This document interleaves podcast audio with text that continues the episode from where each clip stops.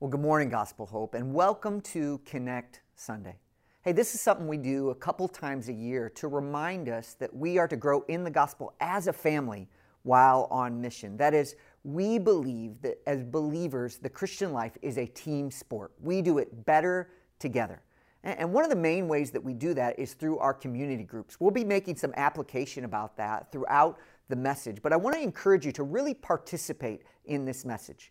Uh, on the screen right now, you can see uh, what we call our five I Bible study methods. There's five symbols on there a lightning bolt, an arrow, a question mark, a number one, and a heart.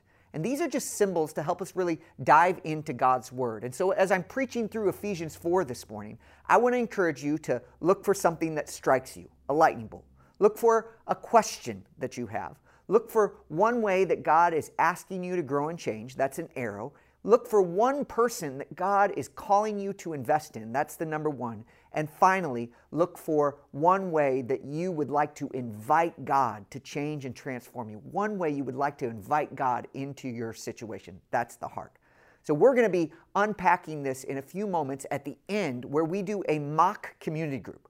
So, those of you who may not have been in a community group at Gospel Hope before, we want to give you a glimpse kind of under the hood to see what it might be like to engage with other believers. Listen, this passage is so relevant for our lives because it talks about the way that we talk, something that impacts us every day. So let's dive into God's Word, and the message title today is simply Accented. Let me pray and we'll jump in. Father, we thank you so much for the Scripture we thank you that you speak to us and give us such wise instruction for our lives. I pray as we engage with these ideas this morning that you would challenge us to be growing in the gospel as a family while on mission. In the name of Christ we pray. Amen. And one of the most beloved TV characters of the 1990s was none other than the uber nerd Steve Urkel. Well, if you're a fan of the show Family Matters, I mean, Steve Urkel was everybody's favorite character. But if you watch the show very often, what, what sometimes happened is Urkel's alter ego showed up by the name of Stefan Urquelle. Where Steve epitomized geekiness, Stefan was all things cool. And here's the thing when, when you saw Steve and when you saw Stefan, you didn't even have to look at them. You could close your eyes and tell which one was on the screen because Steve didn't simply change his clothes. Everything about him changed, particularly the way that he talked. In other words, in order to distinguish Steve from Stefan, all you had to do was listen to the sound of their voice. I bring this up because it illustrates an important spiritual truth, namely this our speech reveals our character. In fact, Jesus himself, as he was ministering on earth, emphasized this principle consistently during his public ministry. Matthew chapter 12, verse number 34. For the mouth speaks from the overflow of the heart. Or again in Matthew chapter 15, verse number 11. It's not what goes into the mouth that defiles a person, but what comes out of the mouth. This defiles a person. What comes out of the mouth comes from the heart, and that defiles a person. In light of this, it's unsurprising when the Apostle Paul unpacks what it looks like to be transformed by Christ. He directly addresses our speech. You see, when you are growing in the gospel, growing in your relationship with God, the Lord begins to change your heart. And when you're growing as a family, this changes the way that you speak to your brothers and sisters. And when you are growing on mission, this changes this change in behavior illustrates this internal change. In other words, this change in our speech profoundly shows if we are really growing in our relationship with God, with other believers, and the world. Our speech is a great litmus test for our walk with God. Or if I could put it another way, a transformed heart results in a transformed mouth. Uh, I think this is Paul's emphasis in this passage of Scripture. When you're growing in your relationship with God and with other believers and with the world, it will inevitably influence the way you talk. Your speech is not kind of like a separate subcategory. No, it is part of your Christian life. And if you are growing in your relationship with God, it will inevitably influence the vocabulary that you use. Which brings me to my point this morning, which is very simply this our speech must be transformed by the gospel. Or if I could put it another way, we must speak with heaven's accent. That is, when other people hear us talk, when other people hear the words that come out of our mouth, the demeanor behind those words, they should, in a sense, say, Hey, you're not around from around here, are you? This world that you live in, though you are fluent in its vernacular, this really is not your home because you speak with a different accent. Because your heart has been transformed by Christ, so has your words. So, what does that look like? What does it look like to be a person who speaks with the accent of heaven? I think as we look at this passage of Scripture in Ephesians chapter 4, there are four rules of transformed speech that are outlined here briefly in this text. And I want to, at kind of a high level, look through them here today together. I want to give you four rules of transformed speech, Lord willing, arising from this text of Scripture. The first rule of transformed speech is this articulate the truth. Look at verse number 25. Therefore, put away lying, speak the truth, each one to his neighbor, because we are members of one another. In other words, believers should always use honest words. Why? Because we're connecting to one another.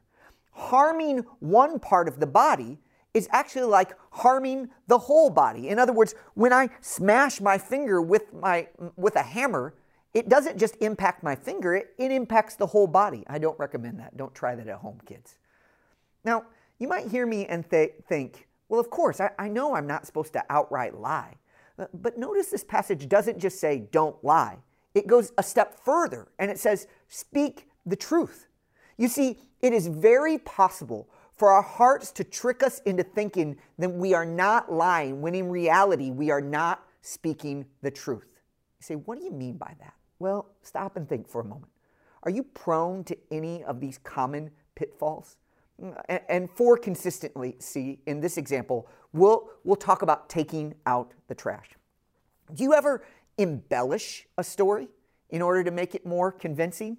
My wife is so rude. I was working on a project and she had me had the audacity say to say, "When are you going to take out the trash? Haven't you taken it out yet?" When in reality all she said was, "Could you take out the trash?" You know, sometimes we we don't outright lie, but we embellish the truth to make our side of the story sound more convincing. Or exaggerations. Do you ever exaggerate the truth to make a point?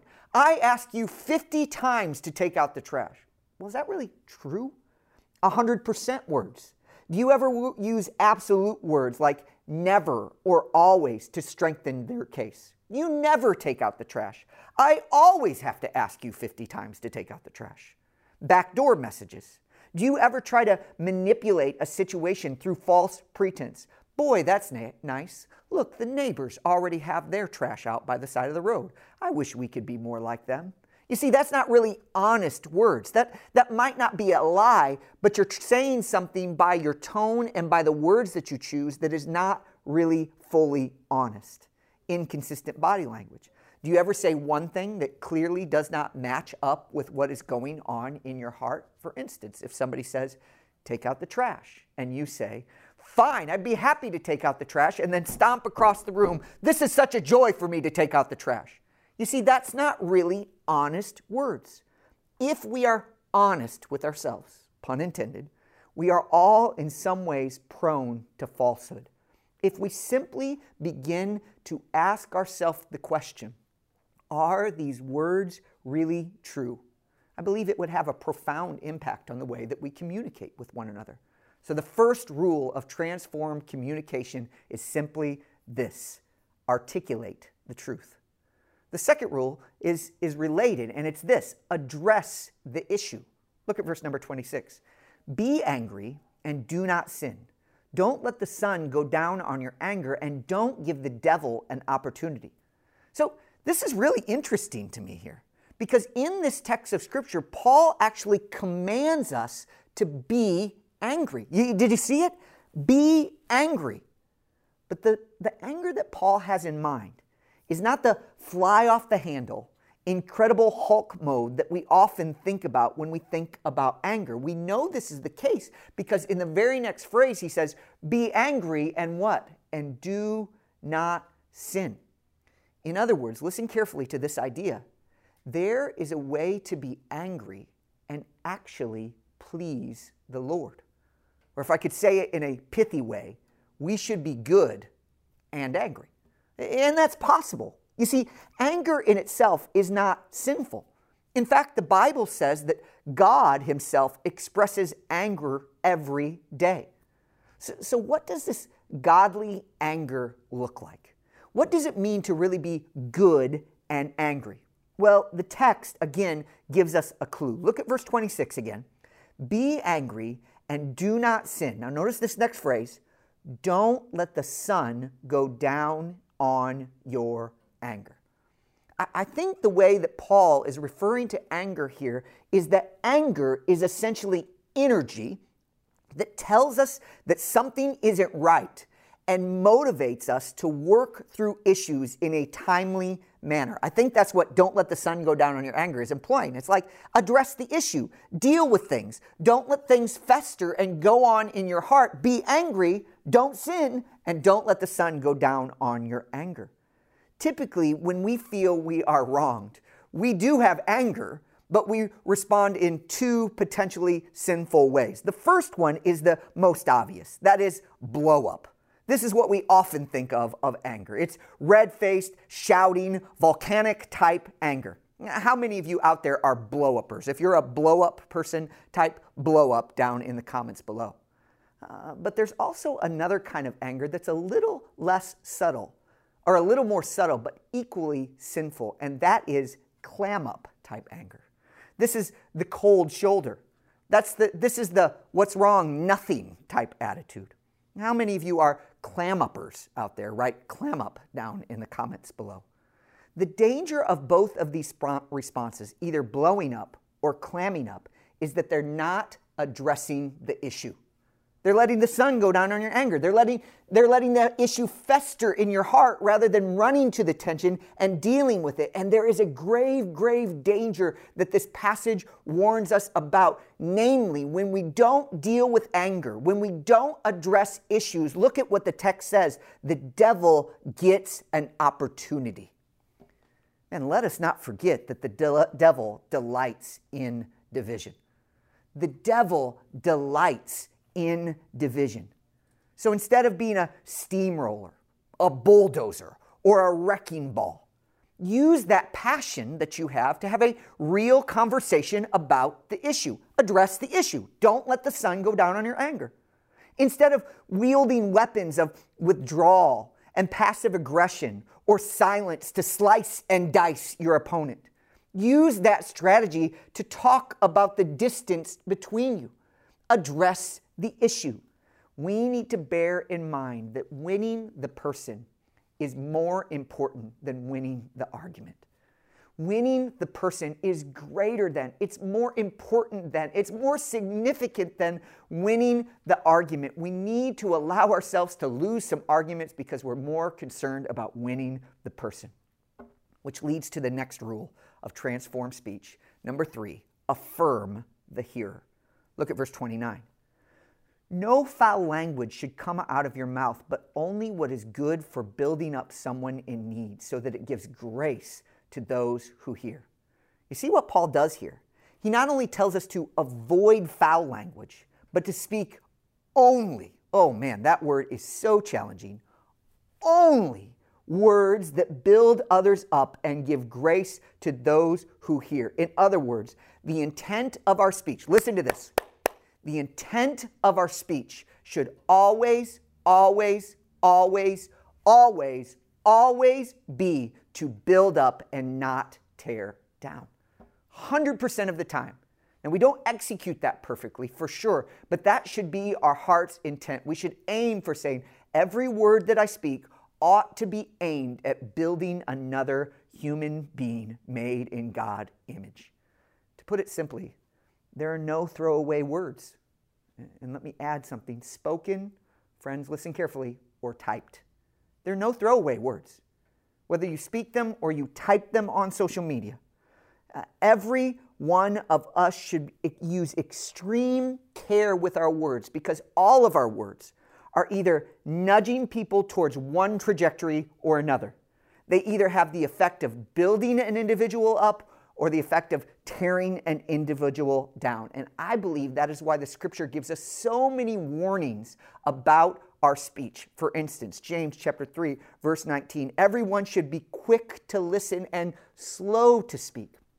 Why? Because words are powerful things and we can use our words to harm people. Or over in Proverbs chapter 10, verse 19, where there are many words, sin is unavoidable, but the one who controls his lips is prudent. You may say, wow, man, Ryan, that is a tall order. Yes, it is. And it means that things like name calling, subtle barbs, veiled insults, and uncharitable judgments have no place in a believer's vocabulary. Now, this certainly doesn't mean that we're unwilling to have difficult or awkward conversations because we just want to be positive. That's not what the passage says. It doesn't say just be positive all the time. It says build others up. When love demands this of us and we have to have difficult conversations, then we do so because we're aiming at building another up, even if it's difficult to do so. But we do it with a spirit of gentleness and humility. And here's the thing when we speak words that tear a person down, um, it's not only the person that you're speaking to that is hurt. Look at what it says in Ephesians chapter 4, verse number 30. And don't grieve the Holy Spirit of God. You were sealed by him for the day of redemption. You, see what that says. When we hurt others, we actually hurt God's Spirit as well. We grieve him. The Spirit is grieved when we use our words to harm and tear down rather than to heal and build up. Oh, all of us, and myself included, need to often pray like David did. And, and would you just do this with me right now? Psalm 143, verse number three Lord, Set up a guard for my mouth. Keep watch over the door of my lips. Why? Because we don't want to use our words, these gracious gift of language and communication. We don't want to use these words to tear people down. We want to be people who affirm the hearer, who build them up in ways that are encouraging. We use words to heal and help. Finally, apply the gospel. This is perhaps the hardest thing of all. You see, our tendency, especially when we have experienced a wrong, whether it's a real wrong or just a perceived wrong, is to react. We react. We, we get hurt and then we quickly react. And the way we often react is spelled out right there in Ephesians chapter 4, verse 31, with bitterness and anger and wrath and shouting and slander and malice. Can you identify? When you've had a conflict at work or with your spouse or a parent or a child, and all of a sudden you feel attacked and you go on the offensive. You react to what has just happened to you. And sadly, it's these sinful tendencies of our words that come spilling out. But instead, this passage calls us to not react in sin, but to act in grace and kindness and forgiveness. Verse 32 of chapter 4 and be kind and compassionate to one another, forgiving one another.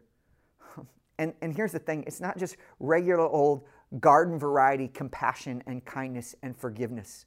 Paul raises the bar infinitely high. Be kind and compassionate and gracious and forgiving to one another as God also forgave you in Christ. It's as if Paul here is taking the golden rule, do to others as you would do the, have them do to you, and elevating it. It's the golden rule 2.0 do to others as Christ has done to you.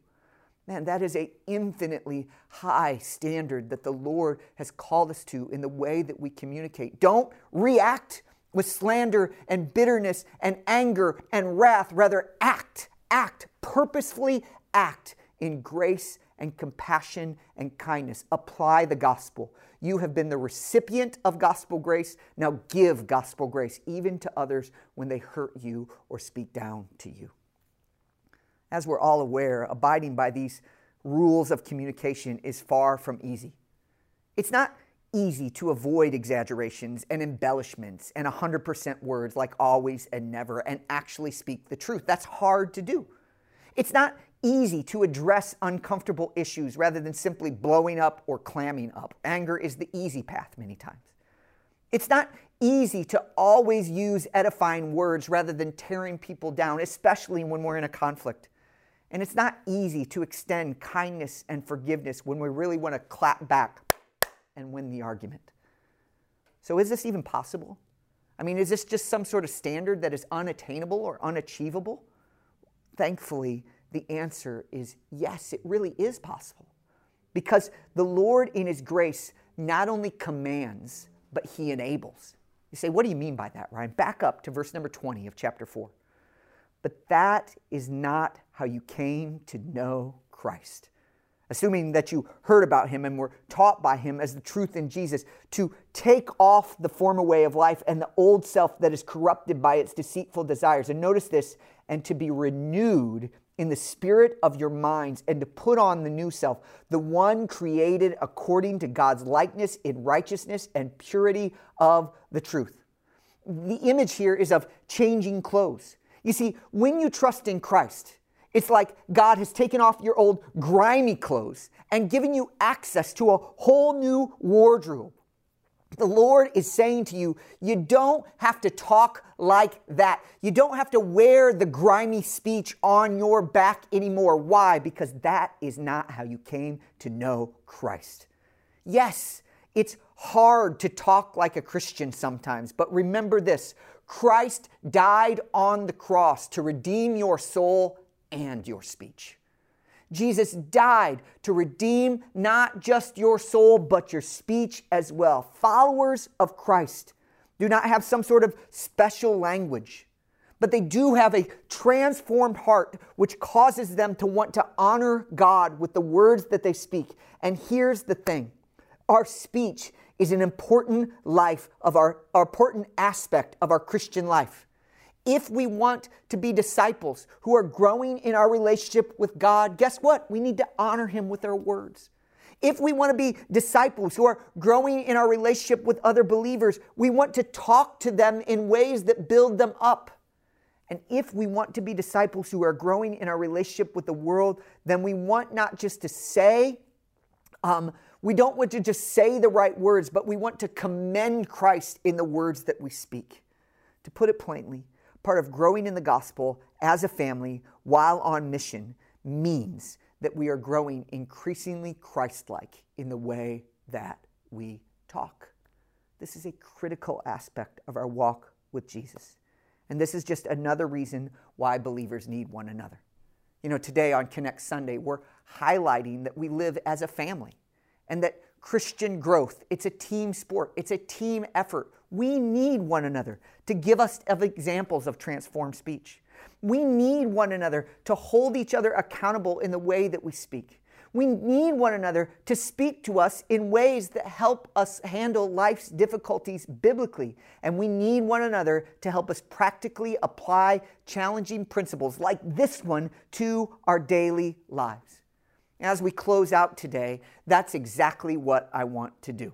I want to give you a glimpse into how we as believers can actually help one another grow in the gospel as a family while on mission. So I'm going to invite a couple members of the Gospel Hope family to come up with me and really engage in a conversation about what we are learning right now. We want to consider the word together so that we can help one another to grow in our relationship with God, in our relationship with one another, and our relationship even with the world.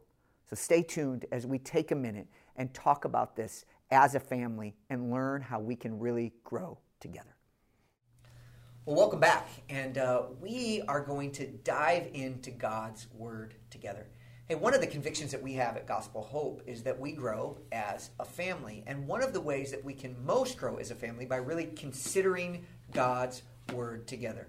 So I've invited Daniel and Anna uh, to come and join me and just have a little discussion about Ephesians chapter 4, verses 25 through 32, and the message that was just preached to give you a glimpse into kind of what might happen in a community group. Maybe you've been in a community group before, or maybe you never have. We want to invite you kind of into the living room and see, we even have the baby. So this is like real action. This is like real community group, nothing fake here. So, hey, we're going to walk through our 5I Bible study method. And that's just one way to study God's Word together. It's a tool that we use to help us follow along with the sermon and also open up God's Word together. So, Daniel, Anna, hey, thanks first of all for being here, guys. Appreciate mm-hmm. it. Thanks for inviting us. So, let's talk about Ephesians chapter 4 and this idea of accented, that we should speak in a different way as Christians. As you were listening to that message, or as you were considering that passage of Scripture, what were some lightning bolts that just struck you as you were going through there? Mm-hmm. Ladies first. I think uh, something I when I first read the passage, I was thinking about the speaking truth to one another, mm. and that initially actually struck me more in the sense of like when you speak truth, you're also helped to not be self-deceived. Mm. And I think even a group of people can be like just blind to things, but the more you're focused on truth and speaking about it, the less that it does, like the less likely you're to be like that. And so I think when we speak truth to each other, it helps us just stay on track mm. too. And I was kind of thinking about it more in that way, but then obviously, also what you said is like equally important and not exaggerating and not false, you know, stretching things and mm stuff like that, and just staying focused and keeping it simple. Yeah, really, because the truth is simple if you just stick to it.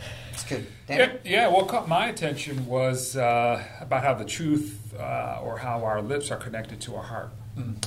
Um, now, it's not that I don't know that or we don't know that, but uh, that language makes me think okay, when I'm running my mouth and saying a couple of things maybe I shouldn't be saying, that it's a reflection of what's going on in my heart. Mm-hmm. So that caught my attention. That was my lightning bolt. Yeah, yeah. Anything else that just jumped at you? You're like, oh man, the Lord was really kind of speaking to me about, about that. Any other lightning as you were thinking through that passage? I like the devil delights in del- division. Mm. I don't like that, but you know what I'm saying. Right, right, like, right, right. I thought it was a helpful way to think about it. Um, it made me think about unity differently, mm. like mm. from the other side. That this isn't just difficult for me; it's that really the devil is getting a lot of pleasure out of this, yeah. and do I want that? Right, right. So when when we do not, um, you know, when we're tearing each other down. Mm. It, that, that, passage says that man, the devil gets a foothold. Uh, yeah. One thing that we say at the mechanic house a lot is, it, hey, are you being contentious? are, are you just bristling for a fight? Because the devil delights when we're at each other's throat. I think I think the devil has been having a heyday during this political season and everything because he loves it, especially when believers are are divided. Yeah. But what do you do when you're the devil? Because my wife uh, maybe you leave the panel. Yeah. my wife might be watching this video, and you know, so hey, winning the person is more important than winning the argument. Oh yeah. Mm. Say what? Mm. Yeah, I thought that. I thought the opposite was. Let's be right. Right. And actually, uh, it validates right. Uh, being wrong is mm. really right mm. when it comes to you know giving love and being positive and as you said, uh, kind of Christian-like uh, communication. Yeah, that's good. Uh, what What about as you kind of read that text, heard that sermon? Was there any questions that came to mind? Like, man, I, wheels just started turning on that. Mm. Mm-hmm. So for me, I think my um, version is different, but verse 31, where it says, Let all bitterness and wrath and anger and clamor and slander be put away from you, along with all malice. So mm. I think maybe yours says shouting instead of clamor, but I was thinking about that and I was like, What is that?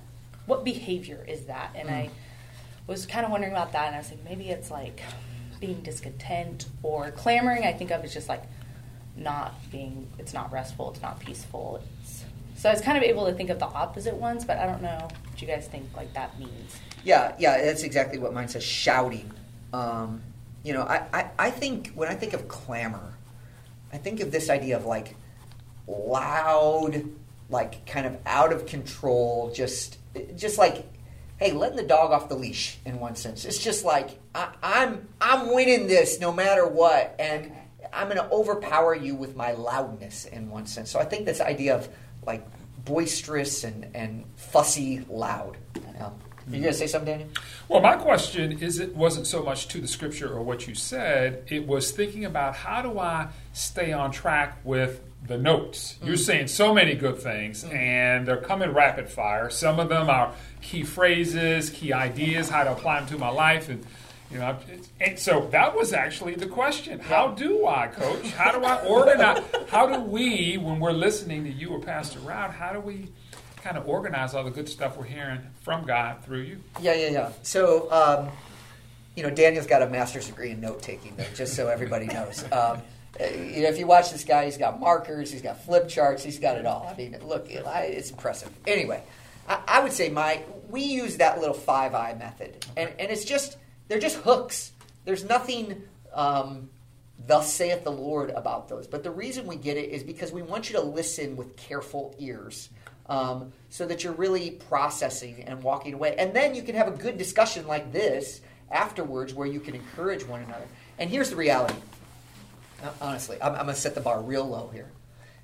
If you can remember just like one thing from the sermon, to me that's like a giant win. Like if you are in some way God calls you to take one little spiritual step, that to me I'm like, well, praise the Lord because um, you know preaching God's word and teaching God's word is not just about like changing a person's mind or or or, or making an outline so they can mem- memorize it really the point is that our hearts would be impacted, that there's an experience that we have with God as His Word is opened.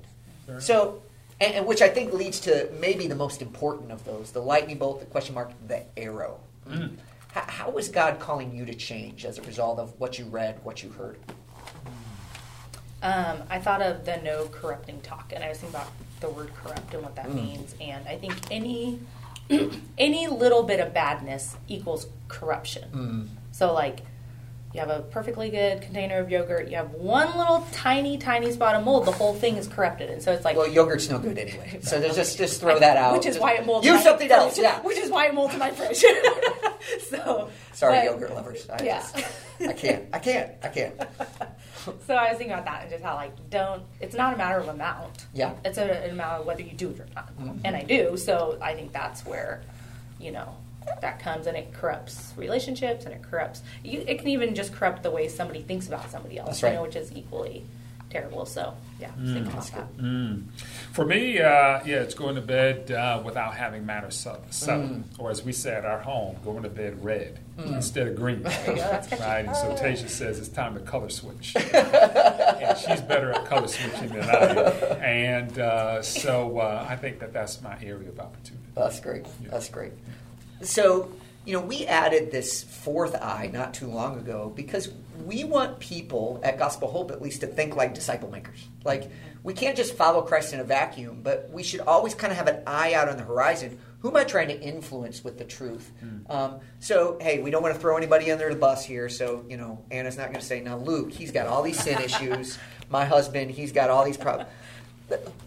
Who has God uh, called you to influence with kind of transformed speech? I've got one. Can I Go take ahead. it? Yeah, um, I've got friends and family, and we see it on TV uh, where folks say, God told me, mm. uh, God said.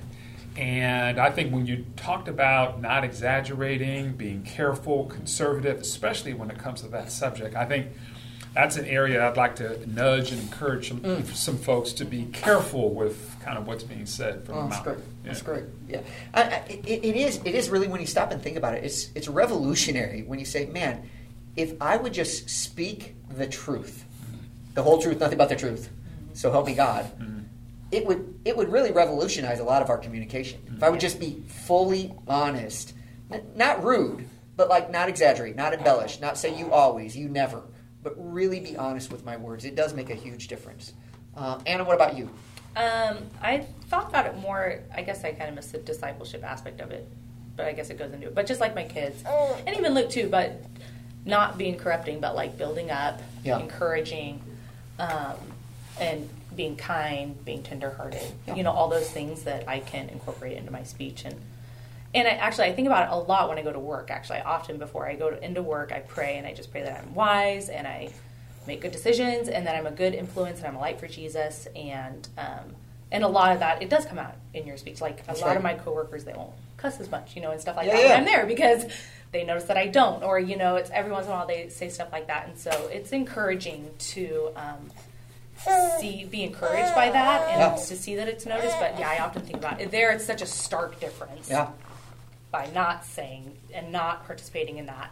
We're not gossiping and things like that. So, um, but yeah, but at home every day I have opportunities to That's right. refine my speech. and, and, and let me push back on that, Anna. That, those are wonderful discipleship opportunities. Like Yeah. your kids, your husband. Um, man, we should be discipling our children. I mean, that's our first flock, as it were, for all of you parents. And then as spouses, man, there should be this mutual discipleship where we're helping one another grow in our relationship with God. And sometimes it's the invisible hand. So someone recently said to me about my son Isaiah, you know, sometimes when you knock on the front door and you say, mm, maybe you shouldn't be using that language. God told me maybe uh, kind of the visible hand or in a soft way, especially if we're trying to make iron sharpen iron. You don't always have to go through the front door. Sometimes maybe the side door. In the neighborhood, it used to be the milk chute. You know, you just kind of got to slip a slip a slip an idea or a thought in there. Sure, yeah, yeah, yeah. Uh, y'all know the milk chute. Yeah, you know the milk. I do know what a milkshake Yeah, is. yeah. So, you know, the last thing that we have on there, the fifth I, is invitation. Uh, we want to invite God into this. And I was burdened about this, that oftentimes I study the Bible and then I don't talk to the Lord about it. Like He's just spoken to me, and man, I, I want to invite Him into the situation. So, you know, if you could say, um, man, what do you, how do you want to invite God into this? What would you say? Go ahead. Ladies first. Um, I would say to be. I want to pray to be tenderhearted because that's not doesn't come natural to, naturally to me. I, think I tend to be very critical. So to be tenderhearted and then to be brave to say the truth because sometimes that's really hard to do and it's like can take a lot of courage to yeah to stick to the truth and to say the truth and to build people up and to be intentional. So yeah, I think those two areas. Great. Daniel? Uh, for me, uh, you mentioned that the intent of our speech should always be 100% kind of an aim to be upbuilding. Mm-hmm. Um, and I don't know if that's, yeah, that's not always the case for me. Mm-hmm. Uh, probably 100% of the time is to uh, get it right. Right. Not always be right, but get it right. But as I said earlier, I think sometimes getting it right is getting it wrong if the goal is kind of peace, harmony, love, and upbuilding. Yeah, Yeah. Uh, that was very convicting to me. Even as I was preaching, I'm like, are all my words, are my words only aimed at giving grace to the hearer?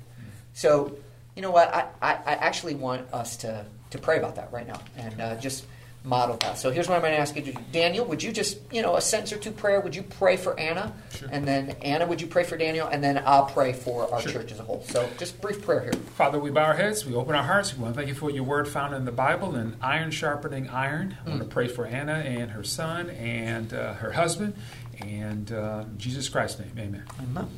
Lord, I lift up Daniel to you, Lord. I pray that um, you would just help him to be mindful and bring things to his, just the forefront of his mind about um, controlling his speech and being building and uplifting to the people um, that he lives with, people he works with. Father, I pray for uh, Gospel Hope Church. I pray we would be a group of people marked by transformed speech. Lord, help the, the gospel to change our hearts and that spill out of our lips. I pray that we would be deeply impacted by the work of Christ and it would be evident in the words that we use. In Jesus' name we pray. Amen. Well, Gospel Hope, hey, that's it. And man, we want you to be involved in a group like this. I hope you're encouraged by this. I hope you would say, man, I, I want to study God's Word. I want to be built up by my brothers and sisters in Christ. That's what community groups are all about. And we're going to give you an opportunity to sign up for those right now. Here's all you do.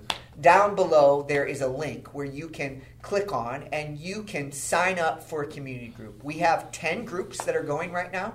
And these are just great ways for you to link arms with brothers and sisters in Christ and grow in the gospel as a family while on mission. If you have any trouble, we would love to get you connected. Just reach out to us and we will help you get plugged in to a group. I hope you'll join us.